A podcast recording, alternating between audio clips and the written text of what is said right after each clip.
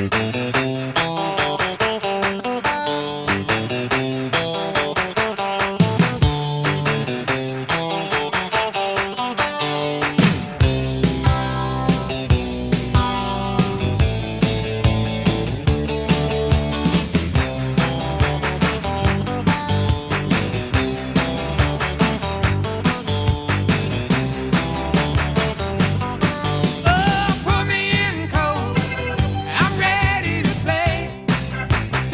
Put coach. We're ready to play. This is the sporting record, and a big thanks to Dinosaur Prize Surprise for finishing off with some Van Morrison, which just sets the great mood here in the studio. My name's John A. Tate. I'm here with Em Collard and James Tate. Yes, the mood is right. The mood is good, John. We're doing it. We're doing it. Thank you, Carl. The Van Morrison was beautiful. So we've got a blockbuster show for you today in the sporting record. A lot has been going on. Sometimes people say that the summer months, or well, approaching summer, things calm down a bit in the sports world, mainly because cricket's the main summer sport, and that is itself a slow sport. But there's a bit going on. Wasn't but. slow the other night. No, so we'll, we'll get to that. First of all, we, the Sporting Record, would like to acknowledge the Woiwurrung Wurundjeri people of the Kulin Nations as the tr- traditional custodians of the land on which we broadcast this p- program and on which much of our local sport is played. We'd like to acknowledge elders past, present, and acknowledge that sovereignty has never been ceded. We'd also like to acknowledge the incredible contribution of First Nations athletes to this country's sporting life. Well said, Em. So to start off with, we've got some uh, more good news. It's a good news train. with More good news coming out of the Matildas camp. What do we got? We have indeed. So I'm fresh off the plane from Perth, where last week the Matildas successfully finished their this round of qualifiers for the Olympics in Paris in 2024. Good on them. And yeah, fever Matilda's fever in WA in the hometown of Sam Kerr was pretty epic. Yeah, how did it It was a great time. It was really good. One night we went up to the pub to watch uh, them take on um, Chinese Taipei, and it was great because we were we'd there, been there specifically to book in the pub and, and watch. And the cricket was on, so they had to switch it over. And then it was great because they other people started asking for the game to be switched on, and there was this big group of like big table of like blokes who I'd never would have assumed would have been interested in women's sport, who were like actively asking like, "Oh, put the sound on," and they were really getting into it. So it was delightful. Now- really, really good. You were in Perth as a correspondent for the Sporting Record. were I was. I was out there on sporting record duties only, of Yeah. course. Nothing else. Nothing else. Not enjoying the wines of Margaret River or the beaches of WA. Mm, how could you? No, that would be ta- bit professional, business only. Yes. Um, but so following their success in those in those three matches, they we've had an announcement this week that the Matildas have come to an agreement for a, a new um, bargaining agreement, a CBA. So this is um, following on from a few weeks ago, we talked about the new AFL and AFLW collective bargaining agreement that was agreed to. So, as a recap, a collective bargaining agreement is basically setting the terms and conditions for employees. Um, it's often between negotiations between potentially a union and employers, and it sets things like rates and bonuses and time off, um, maybe certain policies around leave, particularly in Yep. sports where athletes are able to get pregnant, having lots of um, support around those types of things. So that's what a collective bargaining agreement, and the Matildas just agreed to a new one, um, which could see a pay increase of up to eighty thousand dollars per year on top of their club salaries and tournament prize money. So I think this is a really lovely. Um, again, it's building, continuing the momentum, and recognizing the incredible achievements of the Matildas throughout the World Cup and over the last few years. Like they've they've been a really like top tier soccer team, international team for for many years now. Yeah. Um, and it's nice to see them rewarded. So they're actually going to be on the same level, pay levels as the as the Socceroos, which Yeah. is wonderful to see. And also, I think a long time coming, considering the fact that I think more people are interested in going to see the Matildas than they are the Socceroos at this point. Yeah, why would you go see the Socceroos and get sad when you could see the Matildas and get overjoyed? Overjoyed, Overjoyed. and see all like the some of the uh, Sam Kerr who was again announced second in the Ballon d'Or, um, which is again like the best footballers Yeah. prize. She was she's been in the top ten of that um, competition ever since its inception in 2018. So one of the Spanish players beat her. didn't Yeah, one of the Spanish players beat her, um, and the Spanish player had a ripper year, so fair enough. Obviously, love to see Sam win, but yeah. yeah, I think it's like you get to see some of the best footballers in the world playing for Australia and having a great time, and then you don't really get that with the Socceroos. But No. Anyway, Now, um, back to the pay thing. So, uh, Uh, playing for Arsenal or Tottenham or Chelsea, you wouldn't be paid peanuts anyway, would they? I don't think they're getting paid peanuts in that, and I Maybe think the that's locals like Cortnee Vine, maybe not so much. Yeah, I think that A League, well, you know, it's it's the reason why the Super League exists. It attracts talent because they do have better pay, but it's still nowhere near the men's, which hmm. is extortionate sometimes. You, Exorbitant. yes, all of the e words.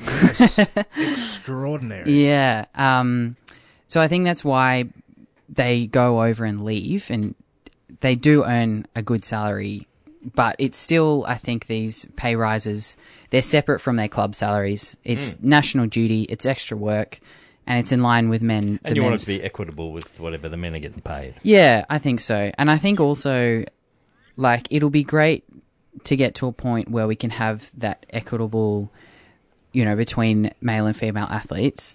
But I think also maybe it would be good to consider at some point that the standard of the men doesn't need to be what the women like maybe it's recognizing that Matildas are a much better team than the Socceroos Yeah. and being able to ro- reward, reward them further than the Socceroos do because great they're in line with the Socceroos but the Socceroos don't see as much success as the Matildas do Yep. so you know I think it's like maybe it's is that the standard that we want to go by Yep. I don't know but it is good that they are being money you know unfortunately we live in a capitalist Yeah. system but Uh, Just hang on a minute. Just hang on a minute. So you're saying on one hand you want the salaries to be equal, but then you're saying if they're more successful, you want them to be more.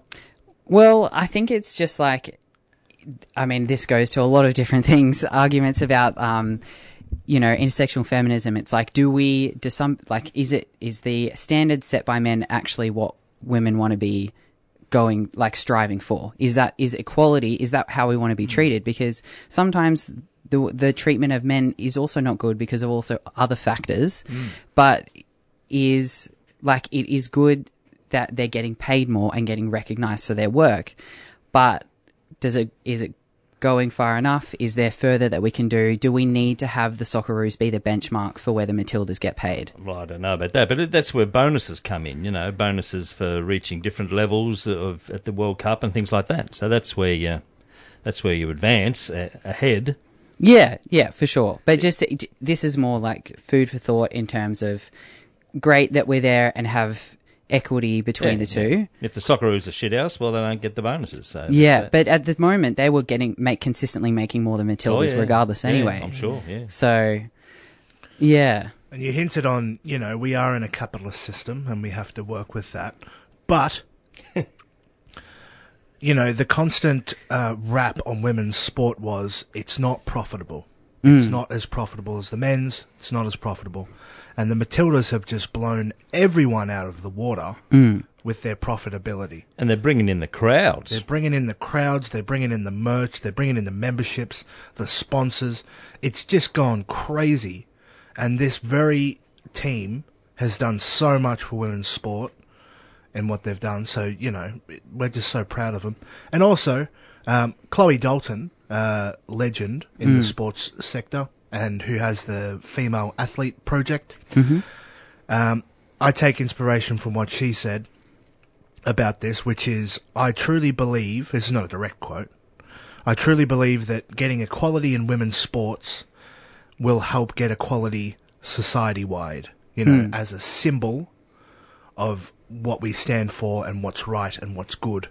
And I think the symbolic uh, power of the Matildas is just phenomenal, and this CBA is part of that. Well, that touches on the sporting record philosophy. That's, Yes. That sport is a reflection of life. Yes, it is a microcosm. It is a representation. It's a symbol. And sports is politics. Politics is sport. So let's get sporty. yes. So well done, Em. That's a great story. Now, we don't talk about the Melbourne Cup, and I'm not going to, but did you see Cortnee Vine at the Melbourne Cup? I didn't. Oh no. Check it out on your social media because uh, very, um, very fashionable, I'd say. It, it goes back to the um, Fashions on the field. Sorry. the, the strange realization that you have because we're used to seeing these athletes as sweaty, red faced, yeah. tired. Yeah. You know, I reckon that they look good, but you know, not in their uh, fashionable thing. And then you see them come onto a, a runway, and you think, who is that? Oh my God, it's Cortnee Vine. Especially the girls because they'll have their hair down, you know, when they're playing. Yeah. The hair's up or tied back or whatever. Mm. So, fast thumbs, did you see, a, find a photo? I did. I did. I found a photo. I was just trying to find. Um. Oh, okay. Oh no. Doesn't matter. Oh no. There we go. It was just an aside. Oh, is it? Is it the the hat? Is that yeah, what you're? Yeah. yeah. that's it. Yeah, yeah. Beautiful. Big red hat on Cortnee Vine. So that's a good news story, but we're going to stay in the soccer world and go to a more difficult topic. And it's something that the Sporting Record hasn't touched on, but now we have a story that we can touch on it, and that is to do with Palestine. Hmm. So just to preface that I think the Sporting Record all agrees that what is going on in Paris, Palestine is a travesty. It's disgusting. And to put it simply, self-defense does not include murdering innocent people with gay abandon. Um, and so some of the people affected are the Palestinian soccer team. Is that right, Em? Yeah. So, in terms of soccer, the uh, men's World Cup qualifiers um, are coming up soon, Okay. and the Palestinian team is is a part of that. In fact, they're scheduled to play friendlies against Australia. So soon. they're in the Asian conference. They're in the Asian conference. So it's um yeah, I thought this was really important to touch on because I think obviously we're a sporting show, but as we just mentioned, sport is politics, politics is sport because it's inherently all teams are made up by people and people are affected by politics. Yep. And in this case, they're being directly affected by the genocide that's occurring in Palestine. Um, and so originally, when on October 9th, the, the Palestine Football Federation have been putting out like various updates over the last couple of weeks about how their team is going to be affected for the World Cup qualifiers. Um, so initially, one of the first issues on October 9th was getting the team out of Palestine um, Fair enough. so that they could actually go to play these games. Um, and there was a concerted effort to try and get players out of the country um, back on October 9th. Um, there were issues with, like, yeah, the obviously the borders are being shut and like Gaza Yeah. is being Yeah. cut off by Yeah. Israel, so players can't get out, No and one can get also players potentially being, you know, if their families being killed, them being killed themselves. It's um, really like they're horrendous, and I also think. I don't know, just in terms of it feels quite a jarring um, issue of like the getting the Palestinian team out so they can play their friendlies or play the World Cup qualifiers. Yeah. While this is happening, it feels almost like a bit dystopian of like Yeah. that the team still has to continue on with qualifiers, like Yeah.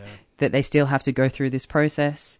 That I don't know. It seems like a very um, interesting cross crossroads, I guess, of like people being directly affected in this situation to just carrying on other countries carrying on with, with regular programming, I suppose. Well, we've seen Ukrainian sports people battle on and, where possible, uh, participate in their sport um, in the wider world, which of course is good in one way in that it uh, casts a light on what's happening in their home country and, and garners support.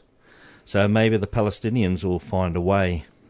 Well, um, as of the Oct- October 27th, the last news article from the um, Football Palestine, um, preparations are underway as um, the team was able to leave the country um, due to the intervention of the Prince of Jordan, who serves also serves as the country's football association president. So the team will be based in Jordan, and the team will tra- be training there in the hopes to recover um, fitness. I suppose is this this is what this article is saying. Um, it, it will not be their home away from home when they host Australia on November twenty first. Um, Palestine will instead play Australia play against Australia in Kuwait. Um, so, and there's also apparently a friendly against Yemen in Saudi Arabia on November 11th, which is in two days' time. So it's it just feels strange reading this because the people are obvious like there are people struggling to get resources and like to survive, and yet yeah, it just feels like a very strange parallel and and and horrendous situation. And I I don't know. I feel like it. It's it, yeah. I don't know how to but take. it's- It's important for us, the sporting record, to keep an eye on how they're going and to report on it. So Oh. we will. We'll keep an eye on it. Absolutely. And it goes to show the importance of sport to these people who are just being absolutely. Um, oh, there's, there's no words. Pummeled. Yeah, just destroyed, you know, and that there's so much effort for to get the Palestine soccer team out of the country and able to play more games. So it may seem trivial, but then again, perhaps it's just a, a ray of light which can bring a little hope to people. I don't know. Yeah, I mean that was the Scott Morrison uh, classic where he go, oh, let's just uh, forget about the bushfires and watch the boys And watch play the boys. cricket." Yeah. you know, like let, let's. Ho- I think he, what he said was, um, let's hope uh, something about the cricketers giving spirits to the firefighters or something. Give them something to cheer about. You know, Yeah, so, And that's- yeah. Rather than actually, He's clumsy, That's isn't he? that's the dark side of it. So you have to be careful not for sport to overtake the fact that you know, you know we've got to get everyone out. You know, Yeah. or, or get everyone to stop the ceasefire. But this is not the first time Palestine and soccer has been in the media. Um, think back to the World Cup in 2022 in Qatar, uh, when Morocco defeated Spain in a huge upset. After the game, they all took a photo with the Palestine flag on the field and chanting "Free Palestine." And there are examples of English fans as well at the World Cup chanting "Free Palestine." So the soccer world is behind Palestine for the most part, I believe, mm. and that's a really good ray of light as well. Yeah. we're not going to let this go. it will, and we'll keep following them and any other um, Palestinian, you know, um, sports people along their way. I mean, also, it could be life savings for, for a lot of those people being taken out and being able to, like, just physically not present to, you know, and that's incredible within itself that they've been, have the opportunity to get out, I suppose. Well, we don't maybe they're- begrudge anyone getting out to safety. yeah, yeah, but um, yeah, I just I have no idea how they're going to like. I'm just really, I don't know what the right words are in terms of feeling for them. Like I, I imagine they've left their own families behind, and that I don't know. You know, it's such an impossible situation, and I feel like I can't imagine what they're going through. But I, um, yeah, we'll keep following them, and we'll be keeping in solidarity with Palestine as this continues. Yes, well said. So we'll go to a few announcements now, and then when we get back, a small story on surfing, courtesy of John, mm. and then we're going to get into AFLW finals fever. Public transport's great. What's not great is that unless you've got a radio with you, you can't listen to 3CR when you're on it. Until now, the Community Radio Plus app lets you listen to us wherever you are. Get on board and search Community Radio Plus wherever you get your apps.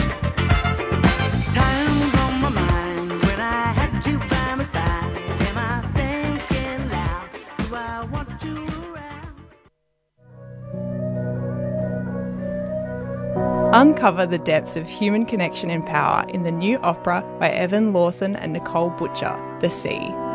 This visceral exploration of love, lust, and the corrupting influence of power in relationships washes over you in this extraordinary collaboration between Forest Collective and BK Opera. The Sea plays from the 7th until the 10th of December at Abbotsford Convent. Tickets available from forestcollective.com.au. Forest Collective is a 3CR supporter.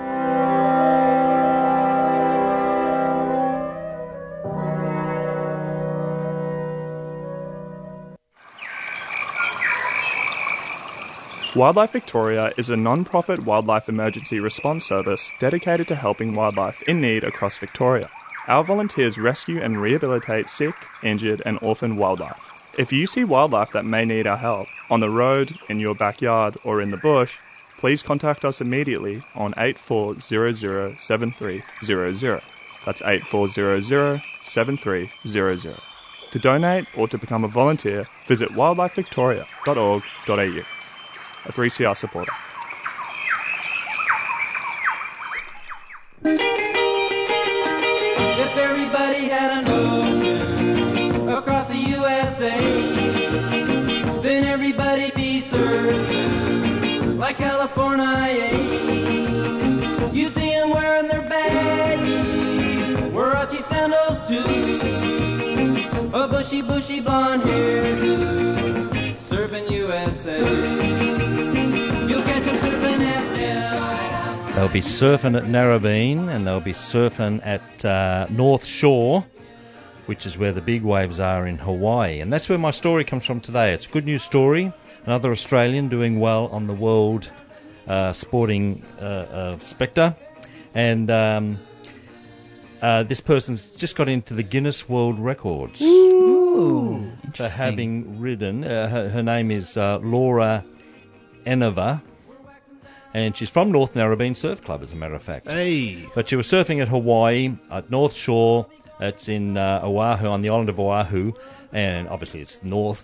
And that's where the big, big monster waves come in. Scary. Uh, Scary. anyway, she just paddled into a wave. No jet skis or anything. She just paddled in. paddled. Yeah, and took on this wave, monster wave, and turns out she's got the Guinness World Record now for the largest wave ridden by a female surfer who has paddled into the wave rather than being towed in Whoa, by how- a jet ski. Wha- how big was it? It was now this is America, so it's feet, right? Yep. So it was uh, forty-three point six feet. This wave. Uh, the previous record was forty-two feet. That's 13 meters.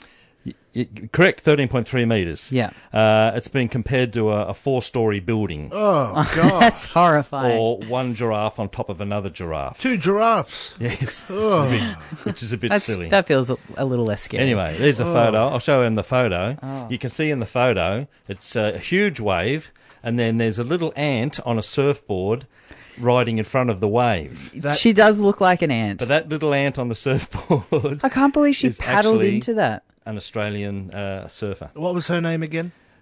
Uh, Uh, I've highlighted Laura Enever. Laura Enever. Remember that name because that's unbelievable. them. Yeah. Yeah. So there you go. It's a good news story. An Australian doing well on the international scene. Well done. So now, without further ado, it's time for AFLW Finals Fever. Yeah.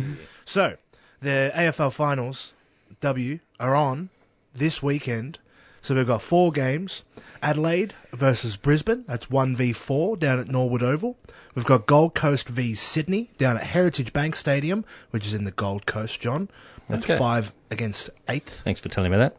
We've got Geelong and Essendon, which we'll be watching very closely as Essendon mm. At fans. GMHBA or whatever it's called stadium. Yep, Yep. which is Kardinia Park in Geelong. So that's six versus seven. And then we've got Melbourne v Kangaroos. Uh, that's second v three at Ikon Park. So that's one that We every, know where that every. That's 3CR in listener Carlton. could get down to. Now, Melbourne v Kangaroos, I would strongly recommend everybody, if you're interested in sport, try and get down to that. Because both of those teams are absolutely firing. And the Kangaroos have a player who may just be working their way towards greatest of all time status. Do you know who that is? Well, to be honest, I think I've got three people that have come to mind. Oh. But to be this season though, uh, Jasmine Garner has been having an absolute unreal season. That's the one. And North Melbourne champion Jasmine Garner has just been crowned the AFLW's best player by the league's coaches for the second year in a row, which makes her a three time winner. And no one has ever won this award multiple times. I have a lot of respect for the coaches' awards because the Yes. coaches know Yep. what they're looking for in a player. Yes. Right? Doesn't absolutely. have to be a midfielder, it doesn't have to be the most possessions. It's the, the player who does their job the best. Yes, so when we're talking about the greatest of all time, of course, Daisy Pearce comes to mind in terms of legacy. Mm. Erin Phillips comes to mind in terms of just sheer Accolades. ability. Yep. You know, just it. Erin Phillips is akin to the Wayne Careys of the world, where it's just like when you watch him play, you just think, "Oh, This person's a level above. yeah, Yeah. so people Everyone have around more, her. there are a lot of people with more accolades than an Erin Phillips, but Erin Phillips was a gun, which we'll talk about soon because Erin Phillips retired. Mm. But just to recap the, that award, um, Garner finished the home and away season with 81 votes in the AFL Coaches Association Champion Player Award, which is a mouthful. Seven votes ahead of Sydney's Laura Gardner, number who finished on 74, and well clear of Brisbane's Ally Anderson, who finished third on 65 votes. So Garner won in 2020 and 2022, and now 2023.